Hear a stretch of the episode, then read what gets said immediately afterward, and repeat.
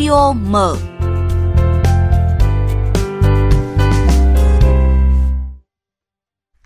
Thưa quý vị và các bạn, đám tang của ông Hoàng Cải Lương Vũ Linh đã qua gần một tuần nay, nhưng mà những câu chuyện không đẹp, rất đáng phải suy ngẫm thì vẫn còn đồng lại. Ngoài sự xót xa tiếc thương của người thân và khán giả, hàng trăm YouTuber, Facebooker, TikToker đã đổ tới tăng lễ, tranh giành chỗ đứng, tất bật quay video, đưa tin thất thiệt gây náo loạn. Và không chỉ thế, nhiều người còn cười cợt, thậm chí vỗ tay ho reo, như thể đây là sự kiện giải trí mỗi khi có nghệ sĩ lớn đến viếng. Không chỉ tại đám tang nghệ sĩ Vũ Linh, khung cảnh hỗn độn này còn từng diễn ra tại đám tang các nghệ sĩ trước đó. Thay vì bày tỏ lòng tiếc thương trước người đã khuất, thì nhiều người tới đám tang chỉ để nhìn tận mắt những người nổi tiếng, có thể chụp vài bức hình, livestream câu like trên mạng, trên sợ hay đơn giản chỉ là vì hiếu kỳ. Việc các Facebooker, TikToker hay là YouTuber gây náo loạn tại đám tang các nghệ sĩ một lần nữa đặt ra câu hỏi về tình trạng ứng xử trên môi trường số hiện nay.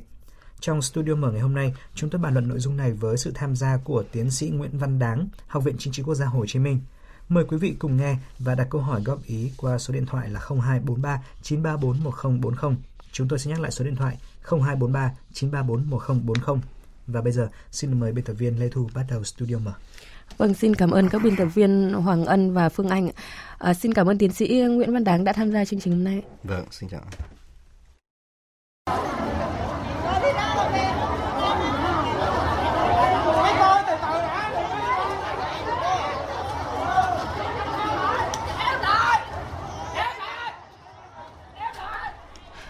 Vâng, đó là những âm thanh mà chúng tôi thu lại được trên mạng xã hội, uh, tiếng nói chuyện ầm ĩ, thậm chí là tiếng cười đùa của người hâm mộ và những người đến dự tang lễ. Và đại diện gia đình nghệ sĩ Vũ Linh thì đã bức xúc khi mà một bộ phận YouTuber hay TikToker nhốn nháo quay clip câu view bất chấp tại tang lễ của ông, thậm chí là một streamer thậm uh, còn ờ, tìm cách tiếp cận uh, quay thi hài nam nghệ sĩ khi ông vừa mất. Ờ, thưa tiến sĩ Nguyễn Văn Đáng, ông có suy nghĩ gì khi mà đội quân streamer um, chen lấn hỗn loạn thi nhau quay rồi đăng video trực tiếp cập nhật từng giây từng phút của tang lễ? À, vâng, tôi cũng như là một số người khác và có thể chị cũng sẽ cảm thấy ngay rằng là cái cái biểu hiện đấy tại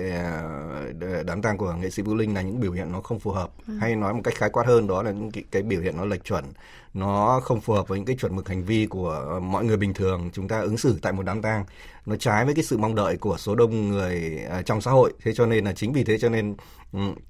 trong mấy ngày vừa rồi thì dư luận nói chung trên báo chí và trên dư luận bàn luận thì cũng đều là bày tỏ cái sự không đồng tình với những cái biểu hiện mà nó không phù hợp tại cái ờ, đám tang nghệ sĩ Vũ Linh. Cụ thể hơn đó là những cái hành vi hay những cái biểu hiện như là uh, cười nói rồi là, uh, chen lấn xô đẩy rồi là chụp hình rồi là uh, uh, truyền trực tiếp cái hình ảnh uh, mà gia đình người ta không không đồng ý lên các cái nền tảng mạng xã hội để uh, hút người xem người view, view vào đó thì tôi cho rằng đó là những cái biểu hiện nó không phù hợp về mặt văn hóa tại một cái sự kiện ờ, có ý nghĩa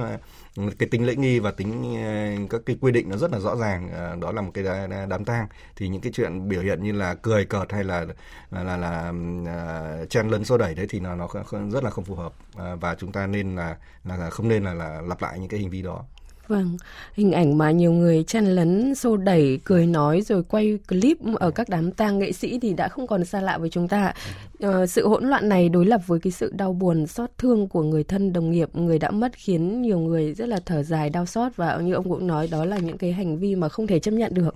Và trước khi mà trao đổi tiếp thì xin mời ông cùng nghe một số thông tin của chúng tôi tổng hợp.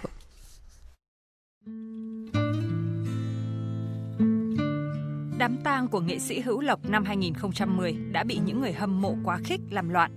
Tháng 9 năm 2016, đông đảo nghệ sĩ và người hâm mộ đã đưa ca sĩ Minh Thuận về nơi ăn nghỉ. Giữa bầu không khí tang thương, xảy ra nhiều chuyện phản cảm. Khá nhiều người trèo tường, đu cột nhà tang lễ Bình Hưng Hòa để chụp ảnh quay phim. Họ hò hét gọi tên nghệ sĩ, thản nhiên bình luận trao đổi về nhan sắc, tướng mạo. Họ chen vào xin chữ ký hoặc vui vẻ lấy điện thoại ra chụp ảnh các nghệ sĩ. Thay vì đến phân ưu tiễn biệt người mẫu diễn viên duy nhân trở về với cát bụi, đám đông kéo tới canh me chỉ để chụp ảnh người nổi tiếng và chụp ảnh tự sướng tại đám tang. Thậm chí không ít người còn chụp ảnh bên quan tài người chết với khuôn mặt hớn hở rồi nhanh chóng up ảnh lên face khoe hàng. Đám tang của nam ca sĩ trẻ Quân Bi Tuấn Anh vào năm 2013 bị đám đông những người trẻ biến thành cơ hội xin chữ ký những người nổi tiếng đến viếng. Tại đám tang nghệ sĩ Anh Vũ, hình ảnh phản cảm của một bộ phận người dân hiếu kỳ cười đùa xin chụp ảnh cùng thần tượng và livestream khiến cộng đồng mạng bức xúc. Sự việc tương tự cũng diễn ra ở tang lễ của nghệ sĩ Trí Tài, diễn viên Mai Phương.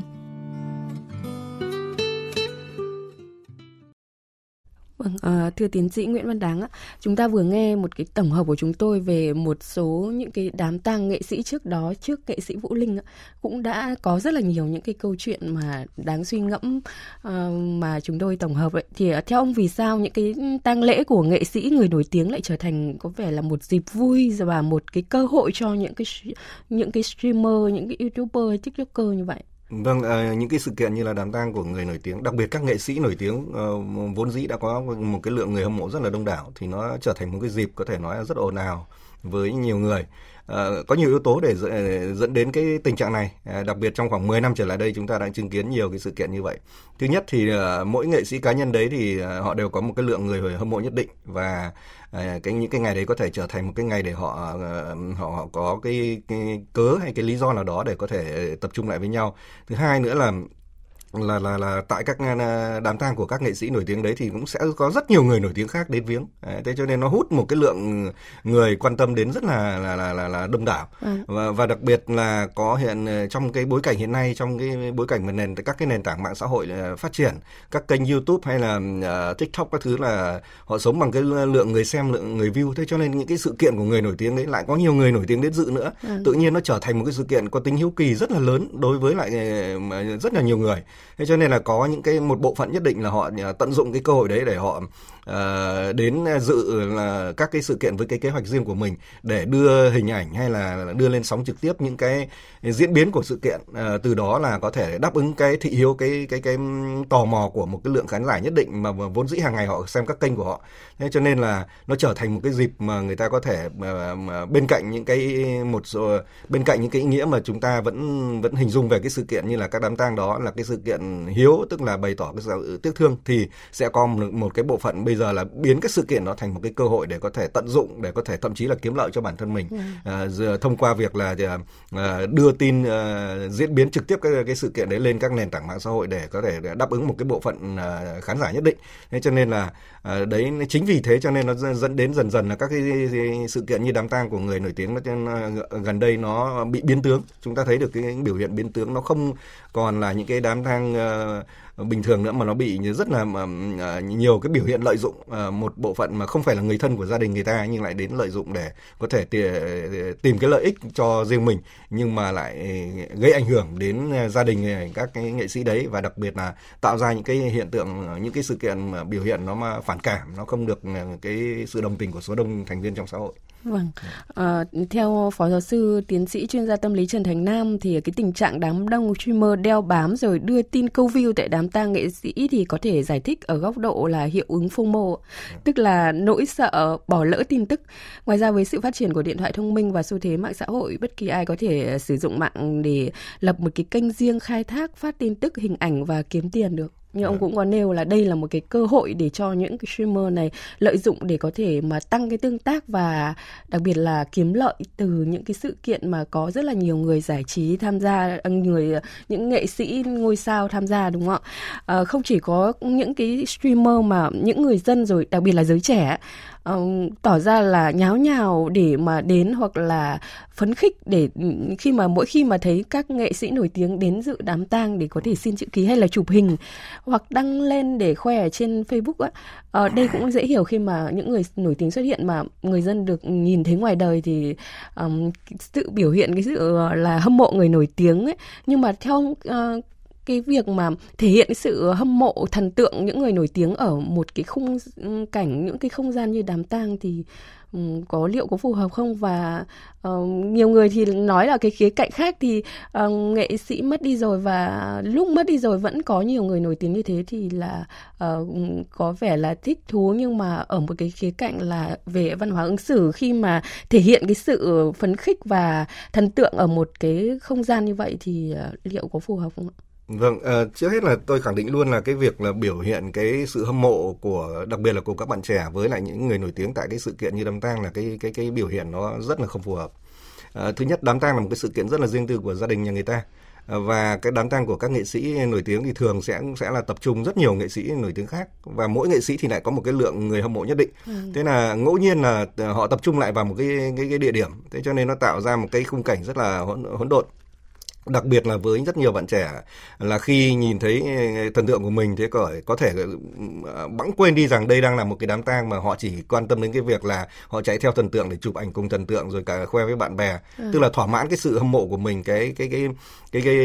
sở thích cái thú vui của mình mà họ quên mất rằng là đây đang là một cái sự kiện là một cái đám tang thế cho nên là cái hành vi mà vui mừng rồi là ờ, cười cợt rồi là thậm chí là là gieo hò đấy khi gặp thần tượng đấy là nó rất không phù hợp ở cái ờ, không cảnh khung cảnh của của một cái đám tang uh, của một cái nghệ sĩ nào đó thế cho nên là ừ, cái việc các bạn trẻ mà không kiểm soát được hành vi của mình thì đây tôi cho rằng là chưa hết nó thuộc cái nhận thức thôi. Cái này thuận nhận thức cá nhân và chúng ta đôi khi cũng rất là khó kiểm soát. Cái này thì phải có sự can thiệp uh, chủ động từ phía gia đình thôi. Nhưng còn khi các bạn trẻ là tập trung lại vào một cái không gian phạm vi hẹp như vậy và tự nhiên họ thấy được rất nhiều người nổi tiếng mà họ vốn hâm mộ thì rõ ràng họ rất khó kiểm soát được cái cảm xúc của mình. Và họ có thể là có những cái hành xử nó không phù hợp. Tôi cho rằng là à, để hạn chế giảm thiểu những cái tình trạng như thế thì ờ, bản thân gia gia đình phải ý thức rằng là à, khi mà à, ví dụ như các gia đình các nghệ sĩ nổi tiếng mà có người mất đi thì biết rằng là người đến viếng sẽ rất nhiều người nổi tiếng khác và các bạn trẻ cũng sẽ rất quan tâm ở đấy và họ có thể không kiểm soát được hành vi của mình cho nên mỗi gia đình phải có cái hình thức để có thể à, chủ động à, hạn chế cái tình trạng là ngoài cái khả năng kiểm soát của của không như mong đợi của gia đình mình thôi. Vâng và chúng ta có thể tưởng tượng là một bên gia đình và người thân thì rất là đau buồn yeah. Dạ. cho người ra đi nhưng mà một bên thì lại khán giả lại uh, hò reo hay là trò chuyện vô tư ấy thì là tạo ra hai cái khung cảnh rất là đối lập nhau và cái điều đấy là không uh, rất là đáng lên án và không nên xảy ra ở một không gian như là đám tang đúng không ạ và trước khi mà trao đổi tiếp thì xin mời tiến sĩ Nguyễn Văn Đáng và quý vị thính giả nghe phóng sự sau đây ạ. Chào mọi người nha, hôm nay mình tiếp tục phát trực tiếp lễ viếng. Mọi người nhớ vào trang ủng hộ mình nha, bấm like và share, để lại bình luận. Mọi người thắp nhang xong rồi chụp tấm hình kỷ niệm nha. Nghệ sĩ danh hài cải lương đi viếng rất đông mọi người ơi. Livestream mệt nhưng vui cả nhà. Đây chỉ là một vài đoạn trò chuyện ở lễ tang của nghệ sĩ Anh Vũ tại chùa Ấn Quang, quận 10, thành phố Hồ Chí Minh, được nhà báo Thành Nguyễn miêu tả trong bài báo của mình.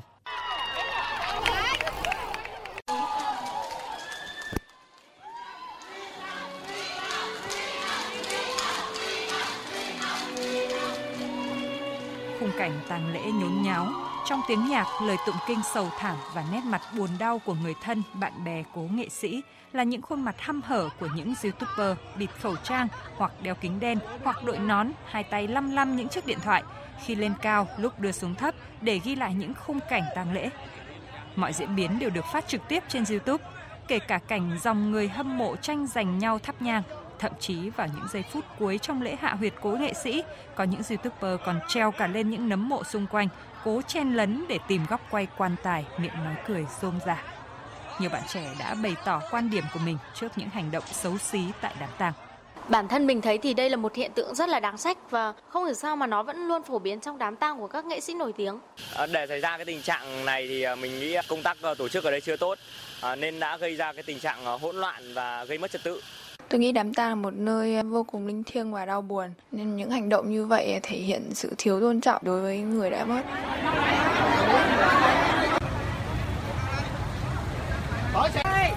Rất nhiều tay máy khủng chen chúc dành chỗ để chụp hình, quay phim, livestream. Rất nhiều người trong số này đưa lên kênh YouTube cá nhân, đánh vào tâm lý tò mò, thu hút lượt view khủng để kiếm tiền. Ca sĩ Nguyễn Trần Trung Quân bày tỏ quan điểm.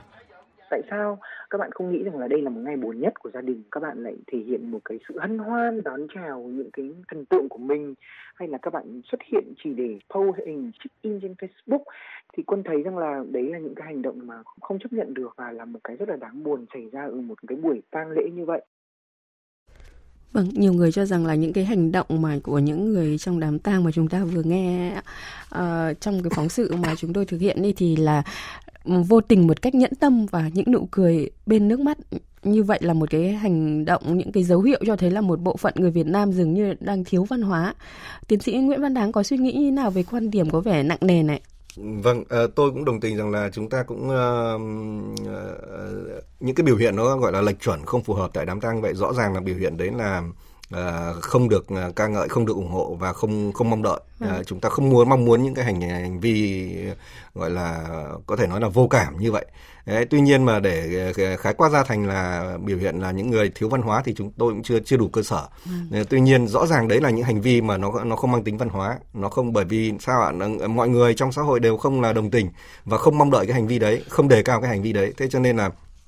tại cái khung cảnh là đám tang vốn dĩ là phải là cái, cái không gian để người ta bày tỏ niềm tiếc thương cái sự tôn trọng uh, của những người đã mất. Uh, thì lại có những người lại lợi dụng để trở thành cái dịp kiếm lợi rồi là thỏa mãn cái thú vui của mình thì rõ ràng đấy đều là những hành vi phản cảm. Hành vi uh, chắc chắn là không không được xếp vào những hành vi văn hóa. Thế cho nên là uh, tôi cho rằng là uh, là uh, chúng ta phải tìm cách uh, có cách uh, nghĩ đến cái cách là làm sao đó để hạn chế tối đa cái chuyện là tái lặp lại những cái hiện tượng là, gọi là phản cảm như vậy.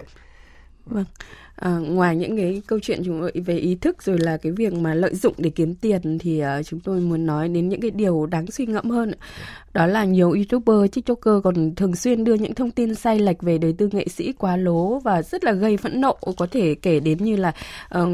trường hợp nghệ sĩ vũ linh gần đây thì có những cái tít như này trực tiếp tại đám tang vũ linh. Nghệ sĩ tài linh ngã quỵ trước khi thi hài của vũ linh vì lời hứa giang dở. Rồi nghệ sĩ tài linh từ mỹ về việt nam khóc lớn trước di ảnh của vũ linh. Nóng hoài linh xuất hiện tại đám tang vũ linh công bố di chúc của cố nghệ sĩ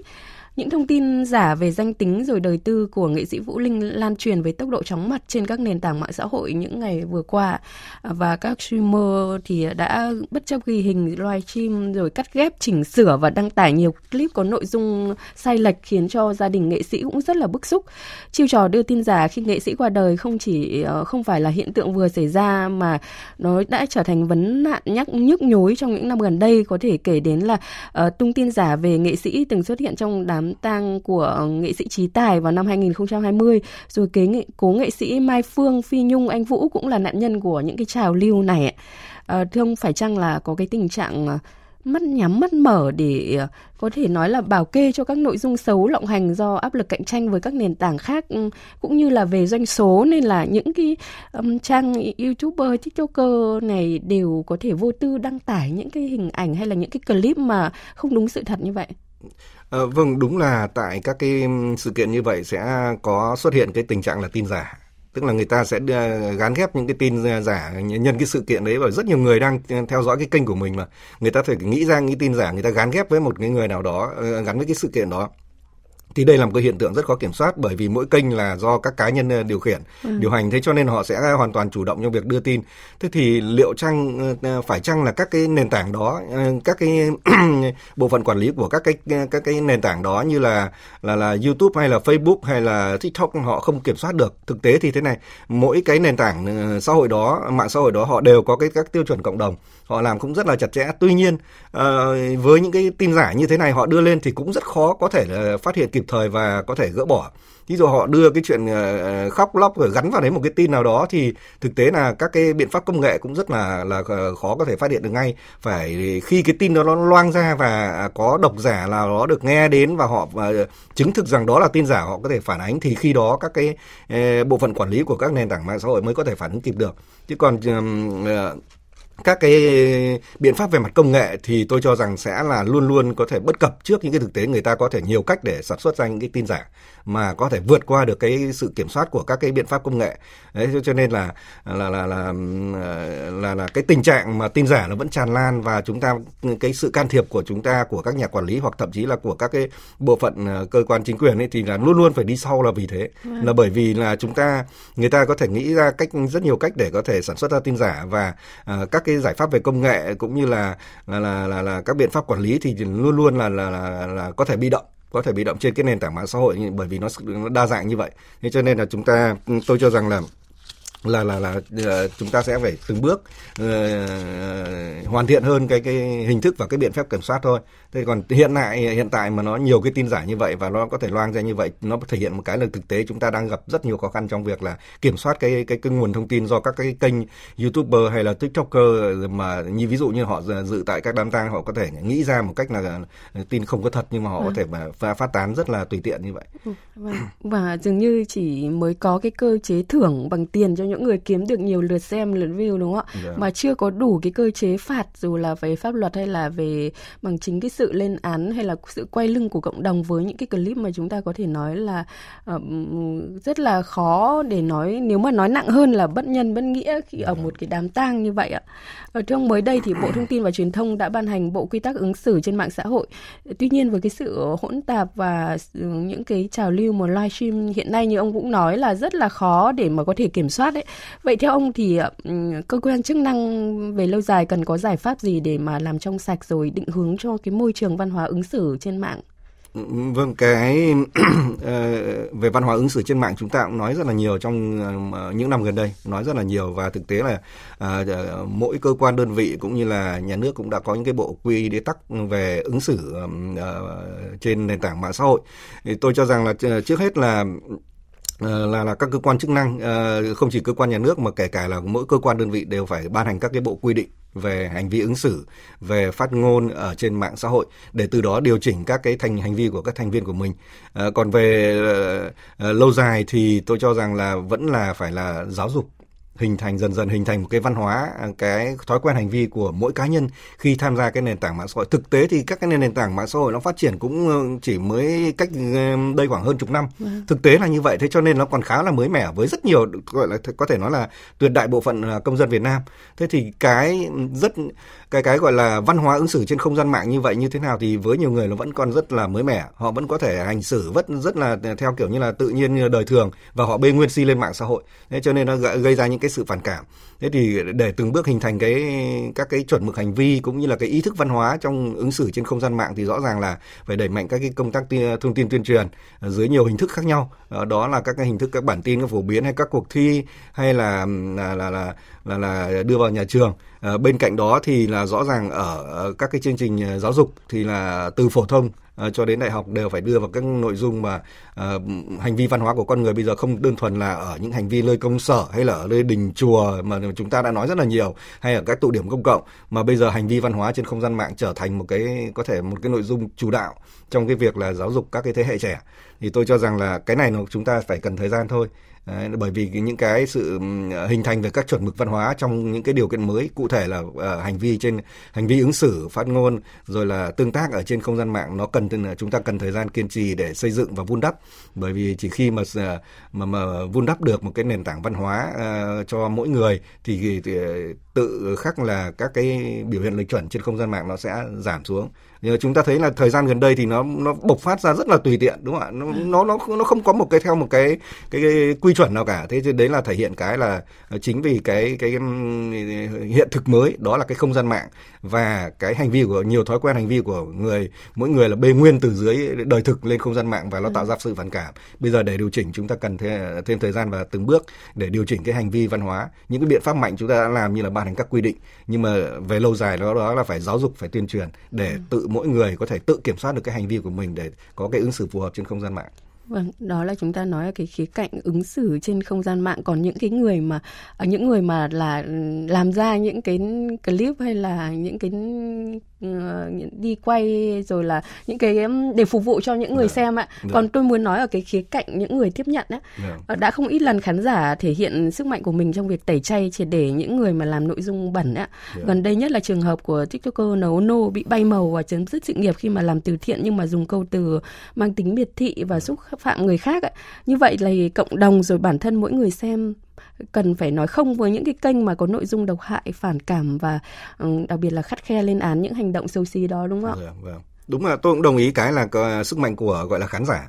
bởi vì những cái kênh đó họ sống được và họ ừ, tồn tại được là ừ, là trước hết là phụ thuộc khán giả và cái lượng view thế cho nên là nếu như khán giả có một cái sự đồng tình ờ, chung tay để phản đối thì những cái kênh đó họ sẽ không tiếp tục ờ, làm những cái được, những cái việc, gọi là, phản cảm như vậy. Tuy nhiên thì ờ, nói về khán giả thì có rất nhiều người, ở rất nhiều nơi mỗi một kênh đấy có thể hàng vạn, hàng triệu khán giả. Thì chúng ta biết rằng là chừng nào mà cái kênh đấy họ còn hút được khán giả thì chừng đó họ còn tồn tại. Ừ. Thế cho nên là ừ, bây giờ để làm thế nào để để để tất cả khán giả của cái kênh đấy chung tay gọi là để phản đối những cái chương trình như thế hay cái cái cách đưa tin như thế thì cũng rất là khó. Bởi vì uh, có nhóm này thì có thể là là rất là phản cả, phản đối nhưng có nhóm khác lại có khi lại rất là thích, rất là tò mò được thỏa mãn. Thế cho nên là uh, tôi cho rằng uh, cái cái biện pháp can thiệp đến khán giả là biện pháp mà chúng ta khó kiểm soát hơn Đấy, khó kiểm soát hơn. Cái mà chúng ta dễ kiểm soát hơn đó và dễ can thiệp hơn đó là với chính là những người sản xuất ra người chủ của những kênh đấy. Vâng. nó nó nó sẽ sẽ có thể ờ, hiệu quả hơn. Vâng. tôi cho là như vậy. Ngoài cái ứng xử trên không gian mạng thì tôi muốn nói đến cái ứng xử ở ngoài đời À, chúng ta ừ, cái ứng xử ở nơi đám tang thì ờ, rất là đáng lưu tâm không chỉ là trên không gian mạng đâu mà ngoài thực tế thì mới là nhiều ạ. Vậy theo ông thì mỗi người dân mà khi mà tham gia những đám tang của những người nghệ sĩ nổi tiếng không chỉ đám tang của những người nghệ sĩ nổi tiếng mà bất kỳ tham gia một đám tang như nào thì cần phải có những cái ứng xử như nào để cho nó phù hợp với không gian. Tôi cho rằng cái này nó là truyền thống rồi và mỗi người chúng ta đều được giáo dục từ bé về cái chuyện là hành hành vi ứng xử ở trong những cái sự kiện như là các đám tang ờ, dù là bất kỳ ai chứ không phải là à, chỉ là những người nổi tiếng. Thứ nhất đấy là một cái sự kiện uh, buồn của gia đình người ta của bản thân cá nhân và gia đình người ta chúng ta phải tôn trọng tôn trọng sự riêng tư và nếu có thể thì